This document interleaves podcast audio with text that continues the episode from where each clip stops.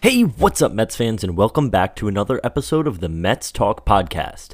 I'm your host, Greg Cuttajar, and I can't wait to get back into talking about the New York Mets.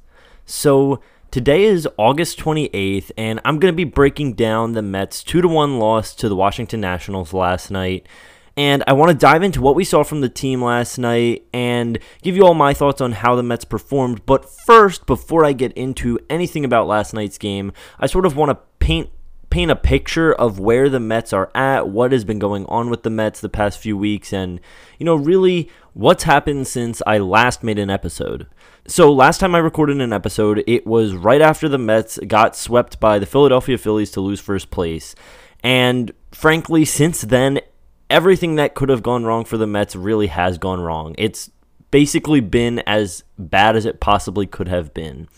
After the Philly series, the Mets swept the Nationals and you know, I, I think there was some some hesitant optimism with that. I think a lot of Mets fans, myself included, were obviously very happy to see the Mets get some wins after, you know, the weekend that was the Phillies and the week before against the Marlins. And, you know, it was really nice to see the Mets do that. But obviously, I think there was the, the understanding that this Nationals team had just traded everyone away. They're, you know, reeling. They kind of threw in the towel for the year. So I think there was some hesitant optimism, but you know, it was nice to see the Mets get some wins, especially before their huge 13 game stretch against the Giants and Dodgers, four series, four straight series against the Giants and Dodgers, the two best teams in the NL, and the Giants being the best team in baseball. So, you know, it was definitely just exciting, I guess, or exciting is the, wrong word. I would more say optimistic to, you know, go into that series off of a win. And then the Mets went 2 and 11 during that 13 game stretch against the Giants and Dodgers. And I don't know, it, it really just seems to have completely deflated the team and really put any hope of the postseason out of reach. Now, what was probably the most frustrating part about those 13 games was that the Mets really didn't seem completely outmatched except for you know a few games in that series, which is understandable that there would be a couple games that were just blowouts. But you know the first two games against the Dodgers, they they lost by one run in extras. Then when they played in San Francisco, they lost the first two games by a total of three runs, and all the games against the Dodgers in Los Angeles, you know, four to one, three to two, four to three. And then again, the the last two losses against San Francisco in New York, 3-2, 3-2. There were really only two blowout games and that was a 14 to 4 loss to the Dodgers in the first series and an 8 nothing loss to the Giants in the last series. So it was, you know, I think it was especially frustrating to watch this team, you know, keep themselves in these games and just never come through. And you know, it's it's just really been the Mets' whole season this year. You know, the pitching keeping the Mets in these games, keeping these games close, but the offense being unable to come through when they need them to. And, you know, going off of that, that takes me into last night's game because the Mets, you know, coming off of this horrible stretch, coming off this 2 and 11 stretch against these really tough teams, and, you know, all the losses that came before that have finally reached a point where they are playing 14 straight games against the Na- the Nationals and Marlins the two bottom teams in the NL East.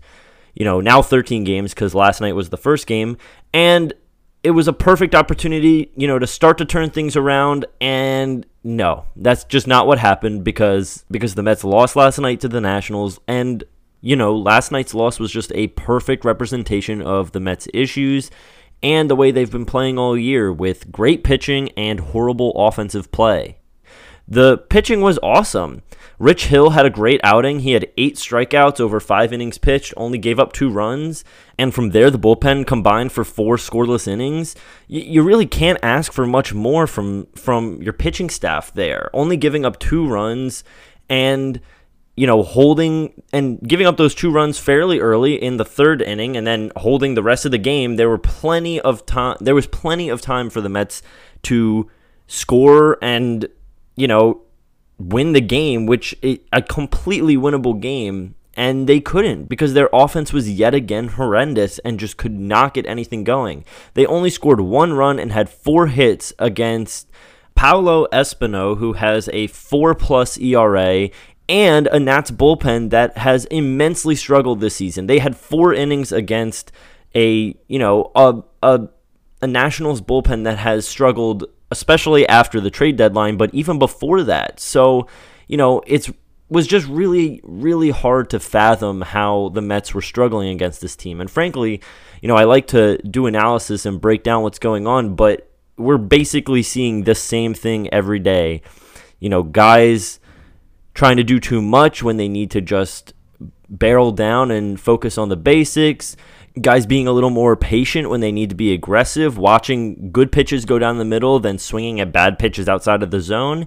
It's it's really just the same story day in and day out, and that's really why the Mets are losing all these games. And like I was saying with the the Giants and Dodgers, you know, all of those games were completely winnable games because the pitching held them in and the hitting did not come through. And we're seeing that again now, but against the team that the Mets absolutely should and and need to be. These are teams and these are games the you know the Nationals and the Marlins coming up as well that the Mets need to get wins in because you know this is the Mets' last chance at making any type of run towards the postseason.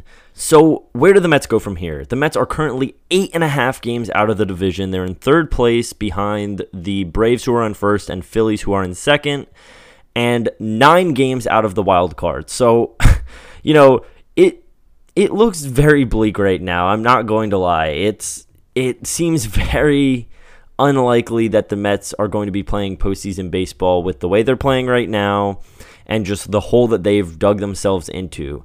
But things are not all lost and you know crazier things have happened. And you know as i was saying the mets have 14 now 13 games against the bottom of the division that they can take advantage of and need to take advantage of. And at the same time the braves are now playing six now five games because they played last night and actually beat the Giants, but they're playing six games against the Giants and Dodgers, which the Mets can take advantage of. And, you know, the Braves winning last night did not help the Mets at all because it pushed them down to eight and a half back. But, you know, hopefully some of these games, you know, the these tough Dodgers Giants games can, you know, help the Mets out a little bit, but frankly, it's it's on the Mets to do their job. They have now 13 games against the Nationals and Marlins and they need they need to basically flip what they did against the Giants and Dodgers. They need to you know go 11 and 2 now in the next 13 games and you know it they need to win as as many eh, frankly i would say they should win all of them but that's very unrealistic to say but they need to just take advantage of the teams they're playing last night they did not and it's it's extremely frustrating. Now, I just do want to point out the uh, the Reds, who are the second wild card spot, don't really have that difficult of a schedule coming up. They're playing Miami, St. Louis, and Detroit in their next three series, so it really does leave the division as the main way for the Mets to make the playoffs, which has always sort of been the thought um, this whole season, especially when it was Giants Padres, sort of in complete control of the of the wild card, but you know it really is just all on the Mets to take advantage of these games that they have coming up and, you know, pile on wins because they need it. So tonight the Mets play game 2 against the Nationals. Marcus Stroman will be pitching for the Mets. He is 9 and 12 on the season with a 2.85 ERA, and on the mound for the Nationals will be Sean Nolin. He is 0 and 2 with a 9.00 ERA. So Stroman's been the Mets' best pitcher since DeGrom got hurt, and the Mets faced Nolin in their last series with the Nationals and were able to put up some runs against him. So, you know, the Mets need to go back out and do that again. They need strong pitching from Stroman, and the bats just absolutely have to wake up. I mean, it. I've been saying this all season, you know, even back when the Mets were in first place and were in control of the division, the the bats needed to wake up at this point, it really is getting close to being too little too late. But if they can go on an insane hot stretch run, especially with the schedule that they have for the next two weeks, they can really pull themselves back into it. So tonight needs to be the night the Mets turn it around. So let me know what you think. Send any thoughts, questions, opinions about anything I said or anything else about the Mets to my Twitter at PodMets. I love talking about the Mets. I love talking about baseball. So send any of your thoughts to my Twitter at PodMets and don't forget to follow as well. So that is going to be it. Thank you so much for listening. I really appreciate it. Like I just said, be sure to follow my Twitter at PodMets and follow the podcast wherever you listen so that you can get new episodes as soon as they drop. Thank you so much again for listening, and as always, let's go Mets!